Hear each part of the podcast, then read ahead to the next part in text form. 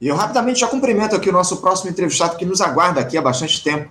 Me refiro ao economista, presidente do Instituto de Finanças Funcionais para o Desenvolvimento e professor do Instituto de Planejamento e Pesquisa Urbana e Regional, o IPUR, da Universidade Federal do Rio de Janeiro, a UFRJ, Daniel Conceição. Daniel Conceição, bom dia. Bom dia, obrigado aí pelo convite, oportunidade. Eu que agradeço, Daniel, pela tua participação aqui mais uma vez no nosso programa. Muito obrigado por você estar dialogando conosco aqui no Faixa Livre, Daniel. E a gente queria trazer aqui questões fundamentais no que diz respeito à economia, porque uma semana atrás, Daniel, a gente teve a notícia que o governo Lula e todo o país esperava há muito tempo o início da trajetória de redução da taxa básica de juros, né, que saiu de 13,75% para 13,25%.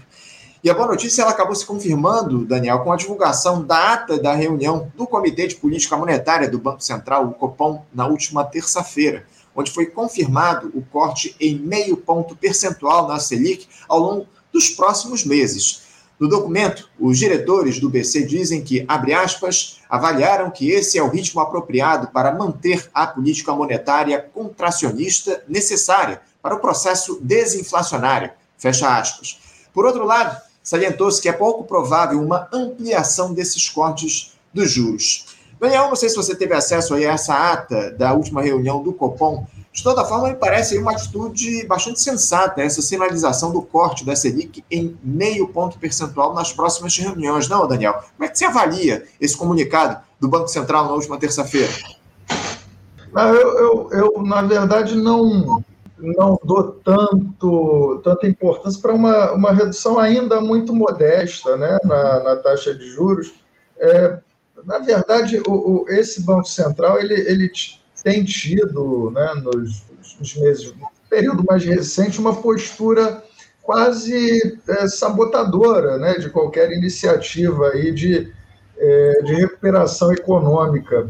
Né, é, até mais, talvez, com seu discurso né, do que com a própria taxa de juros, que de fato é exageradamente elevada, mas não precisaria ser um, um impedimento para a recuperação da atividade econômica né, é, no, no país. É, o, o, principal problema ali do, do, Banco Central é o seu discurso de que, a, a, que condiciona né, a redução da taxa Selic a algum saneamento fiscal é, que, no final das contas, é simplesmente redução dos gastos estatais.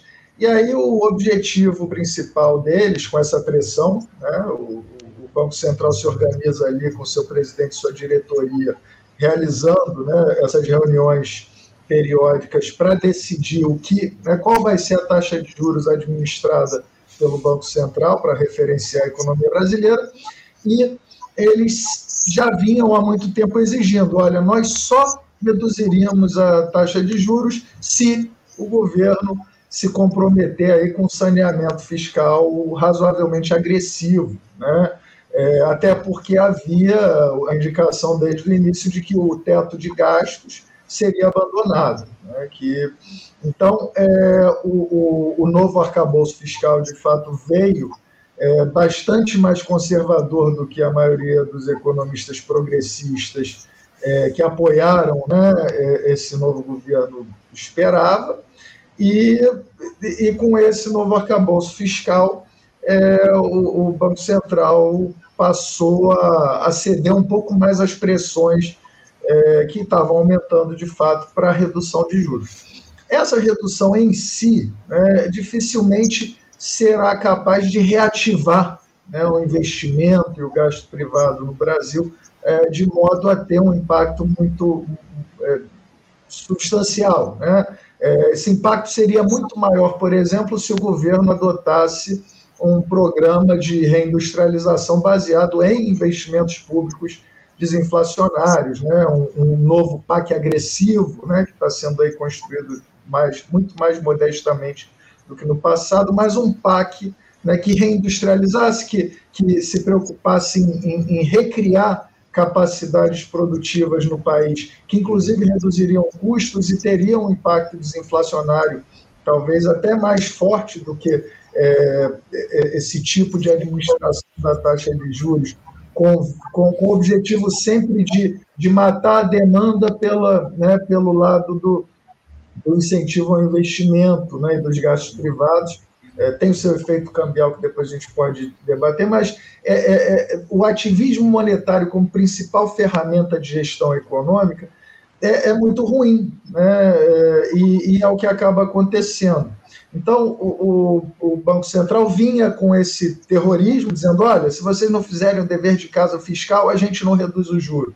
Né? E conseguiram seu objetivo e sinalizaram com uma redução que foi até um pouco maior do que alguns economistas de mercado, mas se a gente fosse pautar pelo que os economistas do mercado decidem, a gente está ferrado. Então, realmente, foi meio ponto ao invés de 0,25. Mas é, é algo que não vai assim dar um empurrão substancial aí para a nossa economia. É, é, é, bom que ele tenha parado de, de, de, de ameaçar né, aumentar os juros, é, mas, mas não, não, não vejo como suficiente para uma retomada aí do crescimento.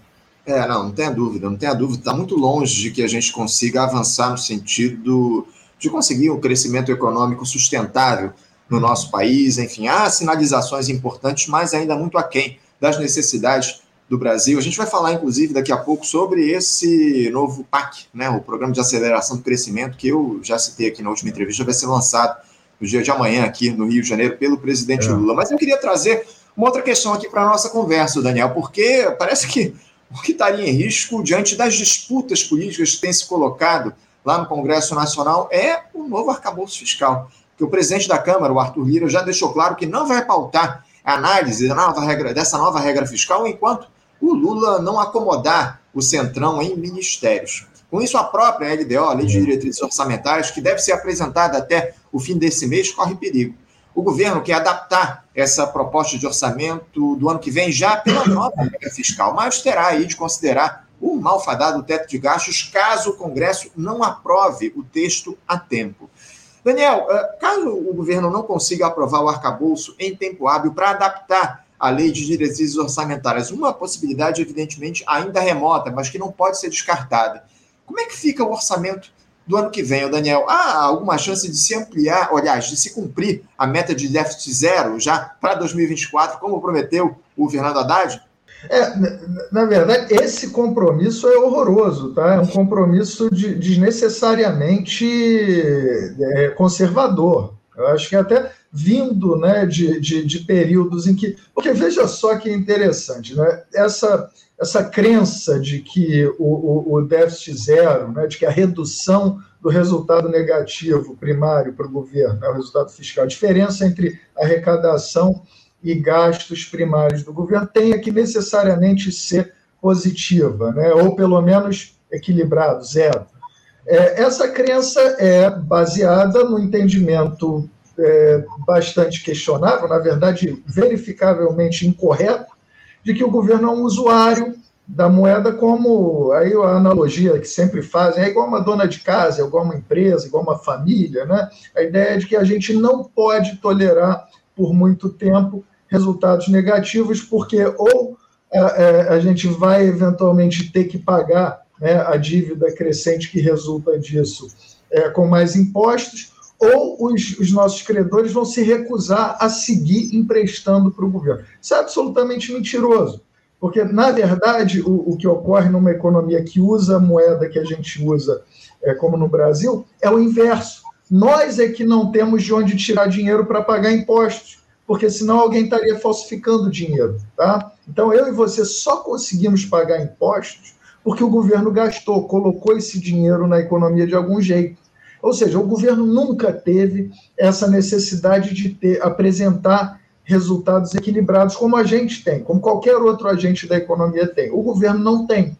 E aí a gente tem que calcular esse resultado em função do que funciona bem para a economia. Percebam só que o resultado primário negativo era uma tragédia só durante o governo Dilma, né, que inclusive é, foi toda a, a, o imbróglio né, associado ao impeachment está associado tanto à ameaça de que se o governo praticar resultados primários negativos, isso vai ser tratado como o fim do mundo, né, a mídia tratava isso, não, isso não pode de jeito nenhum, como até por parte do governo a tentativa desesperada mesmo de não reconhecer resultados primários negativos. É, é, daí que vem todo aquele problemão do impeachment, né? Eles transformaram, criminalizaram mesmo é, e conseguiram criminalizar de fato a gestão fiscal quando ela é, gerava resultados negativos. Né? Então, é, é, até ali era um problemão. No ano seguinte, o governo Michel Temer simplesmente reconheceu: não dá para praticar superávites primários, vamos apresentar uma meta de primário com déficit. Né? E aí pronto, resolveu o problema, ninguém mais reclamou de nada. Né? Até recentemente, déficits primários eram a regra. Por quê? Porque era o que a economia brasileira estava precisando. Imagina se a gente ficasse agarrado né, a metas de primário positivas ou, ou, ou zero né, é, durante a pandemia. O Brasil acabava. Né? Então, a economia brasileira, às vezes, né, funciona melhor com resultados primários negativos e maiores, né? então um déficit primário grande, outras vezes não, mas o compromisso né, de, de, absoluto de não temos que praticar resultados primários zero em, em qualquer situação ou passar a praticar superávites primários é muito ruim. E é o que esse governo fez no momento em que a economia ainda não estava em, num nível de atividade que gerasse né, arrecadação suficiente, porque a arrecadação é uma, é uma função da atividade econômica, né? quanto mais PIB a gente está produzindo, mais impostos acabam sendo gerados. Então, numa economia que ainda está capenga, que ainda está né, em dificuldade de, de, de retomar o seu, o seu nível de atividade pleno, a arrecadação vai ser insuficiente. E aí, se o governo ainda, para tentar garantir o resultado primário bonitinho, né, que, que, que, com o qual o, o, governo se comprometeu sem nenhuma necessidade, só porque o mercado exigia, a mídia dizia que era bom, né, mas não existe teoria convincente por trás disso. E aí o governo vai se compromete com isso e para fazer isso vai ter que é, cortar gastos. Então não é é, assim, o, o, na verdade, nós temos dois problemas. Tá? O primeiro problema é o compromisso do próprio governo de ter que entregar resultados exageradamente ambiciosos e desnecessariamente né, é, conservadores, fiscalmente conservadores. E o outro problema é esse, né, do, do, do, da maneira como o Centrão pratica é, a sua política, bastante irresponsável, porque simplesmente está nos impondo uma, um outro constrangimento, que é manter o orçamento do, do, do, próximo ano ainda condicionado pela regra fiscal atual, que é o teto. Aí realmente não cabe nada no teto, porque o teto congelou os gastos é, primários em termos reais desde a sua, a, a sua aprovação, né? desde 2016, ali, quando se transforma é, em emenda constitucional, e a partir dali a gente não pode mais aumentar gastos primários em termos reais, ou seja, o tamanho do Estado hoje, que ainda é muito insuficiente para garantir o bom funcionamento da economia e, a, e, e o atendimento de todos os nossos de, direitos básicos da população, não cabe nesse teto. Esse teto é feito para esmagar o Estado. Né? Então, se a gente voltar a condicionar o orçamento por mais um período a esse teto, vai faltar espaço. Não é porque vai faltar dinheiro, é porque vai faltar autorização legal para o governo gastar mais. E aí o governo vai ter que fazer um, exercício muito, muito ruim e perigoso, que é, ah, então vamos tentar descobrir aonde pode tirar, não pode tirar de lugar nenhum. Uhum. É, eles vão tentar arrumar lugares para tirar. Aí volta a subfinanciar ainda mais a educação, a saúde, a segurança, né? Porque, aliás, essa é a parte do gasto público que pode ser mexida. Os gastos para pagar juros ao estão fora da discussão porque não são primários. Né? Então, e, ainda você, tem... e, ainda há uma outra, uma outra questão, né, o, o Daniel, essa ameaça aí de desvinculação do, da, da, dos gastos em saúde e educação das, da Constituição. Né? Esse a gente tem trazido, no mínimo, de gastos em saúde, investimentos né, em saúde e educação no mínimo constitucional, o Fernando Haddad está colocando essa, essa discussão em pauta lá no governo, enfim, a gente tem tratado disso ao longo dos últimos tempos, mas eu, no bojo desse debate que a gente está fazendo aqui, dessa discussão, Daniel, eu queria trazer um outro, um outro ingrediente, porque o Fernando Haddad ele entregou ao Senado é, essa semana um estudo da pasta é, apontando que a alíquota total do imposto sobre valor agregado, o IVA, a ser criado aí com essa reforma trabalhista que está sendo discutida lá no Congresso, o IVA ele vai ficar entre 25,45% e 27%, de acordo com os critérios aprovados pela Câmara dos Deputados. O IVA de 25,45% é a projeção do Ministério da Fazenda para um cenário factível, que considera um hiato de conformidade de 10%. E os 27% para o cenário mais conservador, quando esse hiato de conformidade seja, esteja na casa aí dos 15%.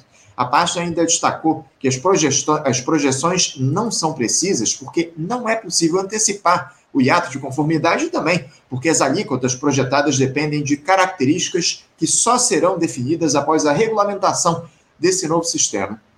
Daniel, uh, esses índices que o imposto sobre valor agregado pode ter são adequados para a realidade nacional no âmbito dessa reforma tributária? Qual é a sua avaliação em relação a isso? Olha, é, uma coisa né, irônica em tudo isso é que a, a grande desculpa, além né, do, desse da autoimposta necessidade de criar oportunidades de arrecadação maiores, né, para para supostamente dar conta das necessidades do, de gasto do Estado, que vem desse entendimento incorreto, né, de que o Estado precisa arrumar dinheiro antes de gastar. Mas, além disso, o outro argumento é de que a reforma eh, tributária é, simplificaria né, o, tanto os cálculos como as projeções é, de resultados de arrecadação. E, e, na verdade, a gente está percebendo aí que não há tanta simplificação, não há um aumento na, na, na, na capacidade preditiva, né?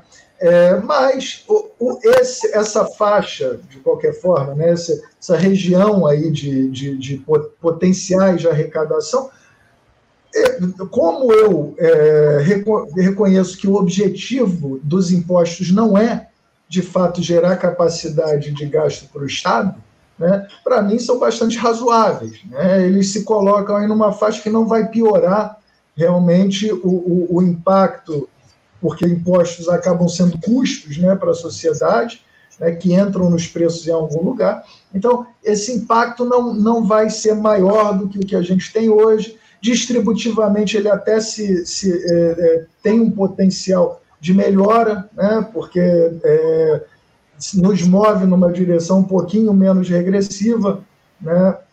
É, mas, obviamente, a gente ainda precisa daquele outro elemento que é a, a, o, o, uma estrutura de impostos sobre estoques, né? sobre riqueza, sobre coisas que já foram acumuladas, não são fluxos gerados no período, que é como o IVA trabalha, né? é o valor gerado naquele período que vai ser é, tributado. Mas existe ainda a necessidade de olhar para estoques, né, que já existem, já estão acumuladas, já existem de, é, é, agentes econômicos muito ricos e que, de fato, né, se a gente quer é, melhorar a estrutura distributiva do país, deveriam contribuir um pouco mais desses estoques para né, aquele bolo. Na verdade, não é para financiar o Estado, mas é para dar a sua contribuição de de redução de, de, de riqueza para a sociedade.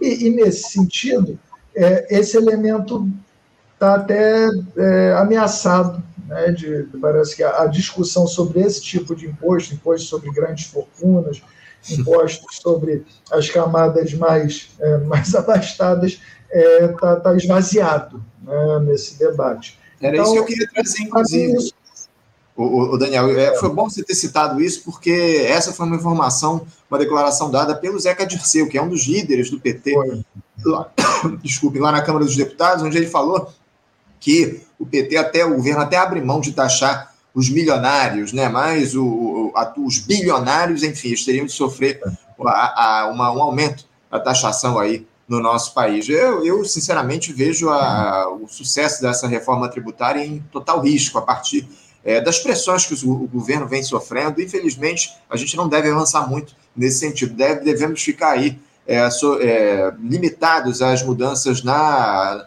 no modelo de taxação do nosso país, mas não devemos avançar no que diz respeito à taxação de renda e patrimônio. Essa é a grande preocupação que está colocada. Vamos ver como é que vai se dar essa discussão. O Daniel, eu estou olhando aqui para o relógio, nosso tempo está avançando, mas ainda tem duas questões para tratar rapidamente aqui com você. Eu queria que você fizesse uma rápida avaliação a respeito do lançamento, das suas expectativas para o lançamento desse novo programa de aceleração do crescimento, o PAC, que vai ser feito no dia de amanhã pelo presidente Lula em um evento aqui no Rio de Janeiro. Se eu não estou enganado, no Teatro Municipal, ele vai lançar lá o novo PAC. Como é que você vê essa, esse novo PAC? Quais as expectativas suas em relação ao lançamento desse programa de aceleração do crescimento que fez muito sucesso nos primeiros governos do PT, ô Daniel? Esse é o tipo de iniciativa que eu, eu realmente considero chave né, para sustentar o, o, o, nosso desenvolvimento econômico, inclusive direcionando esse desenvolvimento para uma forma de produzir mais é, compatível com a sustentabilidade ambiental. Né? Por exemplo, esse é o, o, PAC ele pode também favorecer iniciativas industrializantes e, e de ampliação de capacidades produtivas limpas, né? que é algo que, quando você é, direciona o investimento né, a partir do Estado, você tem a oportunidade de fazer. É muito mais difícil fazer isso quando você está esperando o investimento privado se sentir é, estimulado o suficiente para apostar em alternativas que não são talvez tão lucrativas no momento, mas são ambientalmente é, mais é, compatíveis, né, mais sustentáveis. Isso dificilmente acontece, porque o, investimento privado vai na direção do que dá mais dinheiro imediatamente. Então você precisa do, desse incentivo. Às vezes você consegue fazer isso com estruturas, inclusive tributárias, né, dando algum incentivo de, de, em termos de subsídio, ou é, reduzindo ali alíquotas para o comportamento que você considera desejável, que, aliás, é um elemento legal na reforma tributária, né, essa ideia de usar os impostos como indutores desse jeito, mas é muito mais fácil quando o próprio governo decide aonde e como vai investir. Então, eu sempre achei que o PAC era realmente a grande ferramenta que esses governos passados do PT tinham descoberto, deixaram de usar com a mesma agressividade, talvez tenha sido o grande problema ali é, no início da derrocada, né, a, partir, a partir de 2014, né, mas que hoje espero que volte a fortalecer esse tipo de, de programa. Né. É, um exemplo clássico é que nós estávamos apostando num é, sistema de transporte muito, muito mais eficiente do que o sistema atual baseado em, em rodovias né, e transporte por caminhões.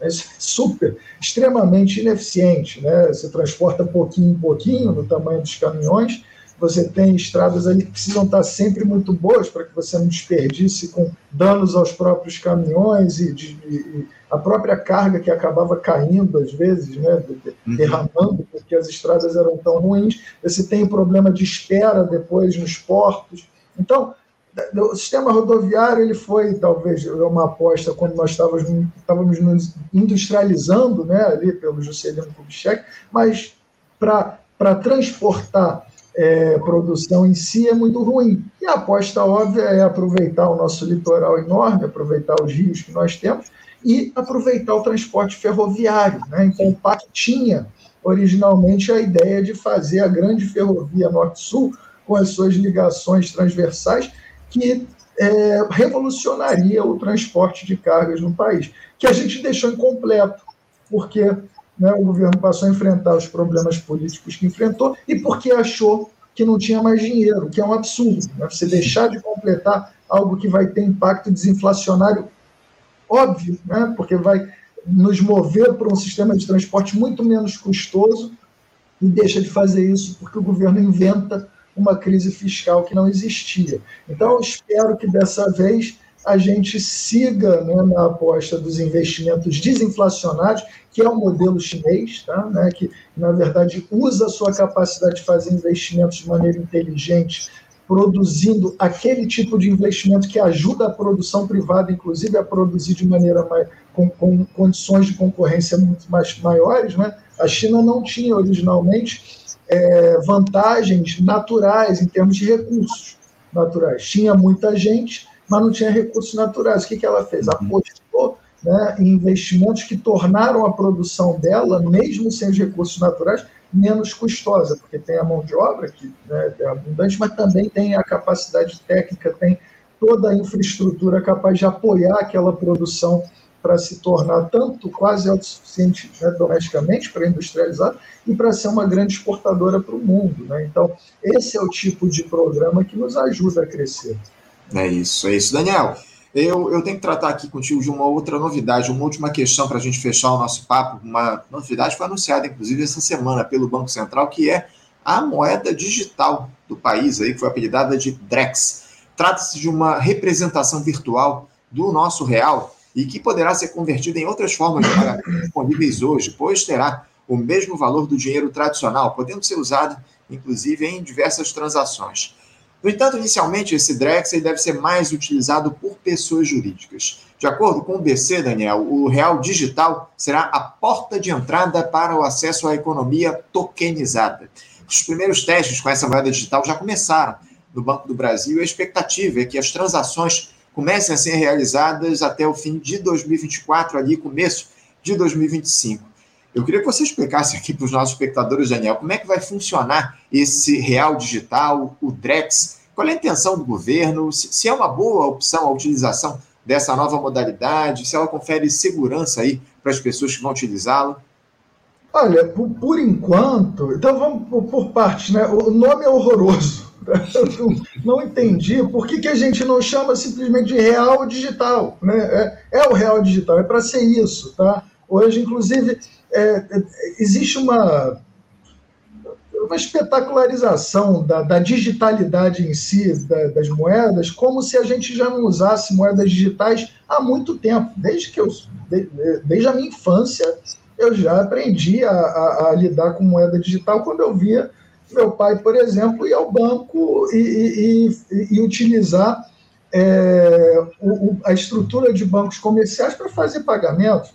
Logo em seguida, a gente, a gente já usa há muito tempo o cartão de débito, né? Uhum. que é uma maneira de utilizar uma moeda puramente digital. Que moeda é essa? É a moeda bancária. Né? Hoje, essa é a grande diferença. Né? Até por conta da, da estrutura necessária para atender às demandas de cada usuário de moeda digital no país no passado, né, o governo delegou a, a, a, a criação de moedas digitais para uso de pessoas é, físicas e jurídicas na época, exceto instituições financeiras, né, exceto instituições bancárias, a moeda digital era toda criada pelos bancos comerciais.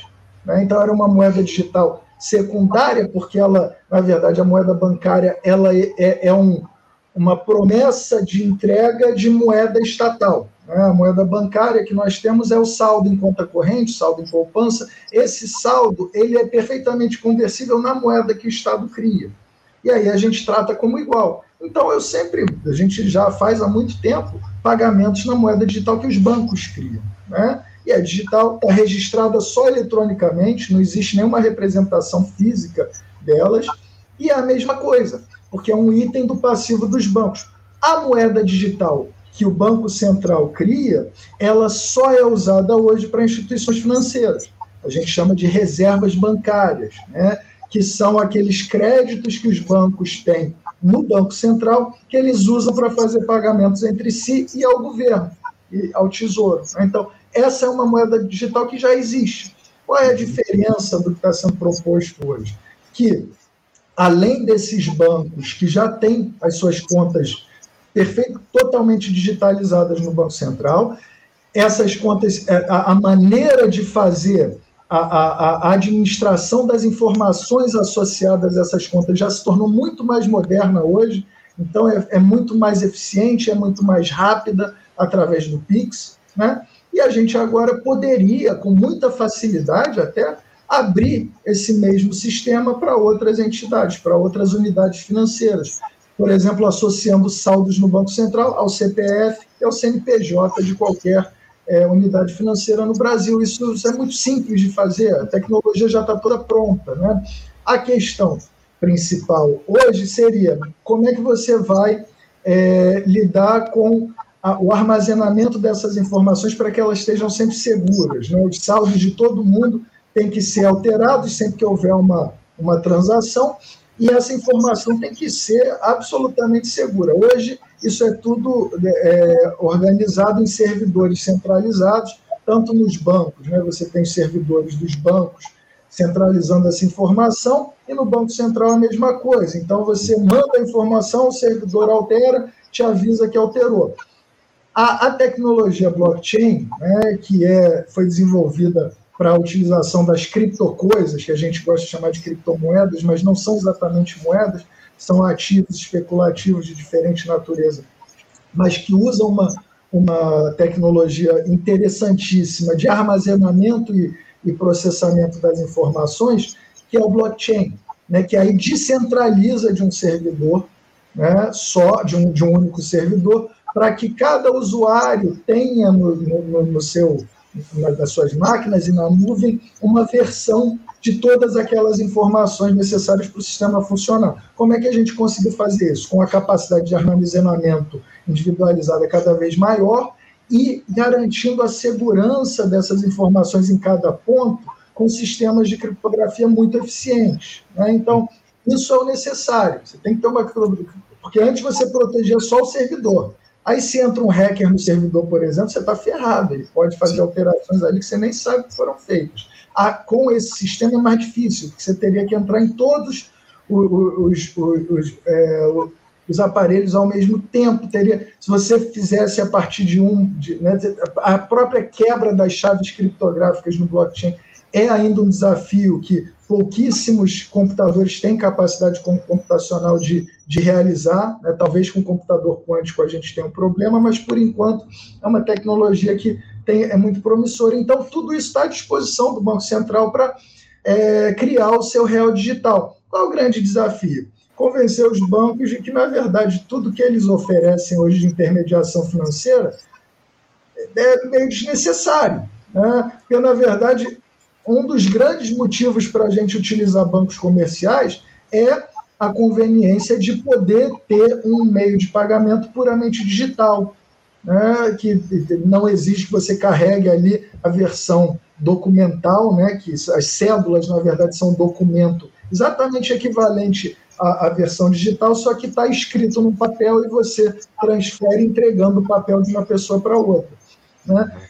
É, a gente precisava dos bancos para não ter que fazer tudo levando dinheiro de um lugar ao outro. Né? E, e, e, aí, com o real digital, potencialmente, as pessoas precisariam muito menos dos bancos. Isso pode por isso que o Banco Central, na verdade, deve estar muito mais preocupado em não ameaçar espaços dos bancos que, é, em algumas situações, se tornaram seus patrões, né? É, é, conseguindo fazer com que os seus interesses sejam defendidos de maneira muito estranha pelo Banco Central. Então, esse parece ser o desafio ali, porque do ponto de vista operacional e da tecnologia que já é disponível, o real digital já poderia existir há muito tempo. Sim, sim. Tá? Então, esse, é, esse é o ponto. Não, muito importante essa tua, essa tua colocação aqui para a gente. Daniel, eu quero agradecer demais a tua participação com a gente aqui no programa de hoje. Muito obrigado por você se dispor a bater esse papo aqui com a gente, trazendo é, a, sua, a sua opinião a respeito de uma série de temas relacionados aqui à economia no nosso país. Eu desejo a você um ótimo dia de trabalho e deixo aqui um abraço para ti. Você também, muito obrigado aí. Bom resto de dia de trabalho e um abraço para todos que estavam acompanhando a gente. Obrigado, Daniel. Até a próxima.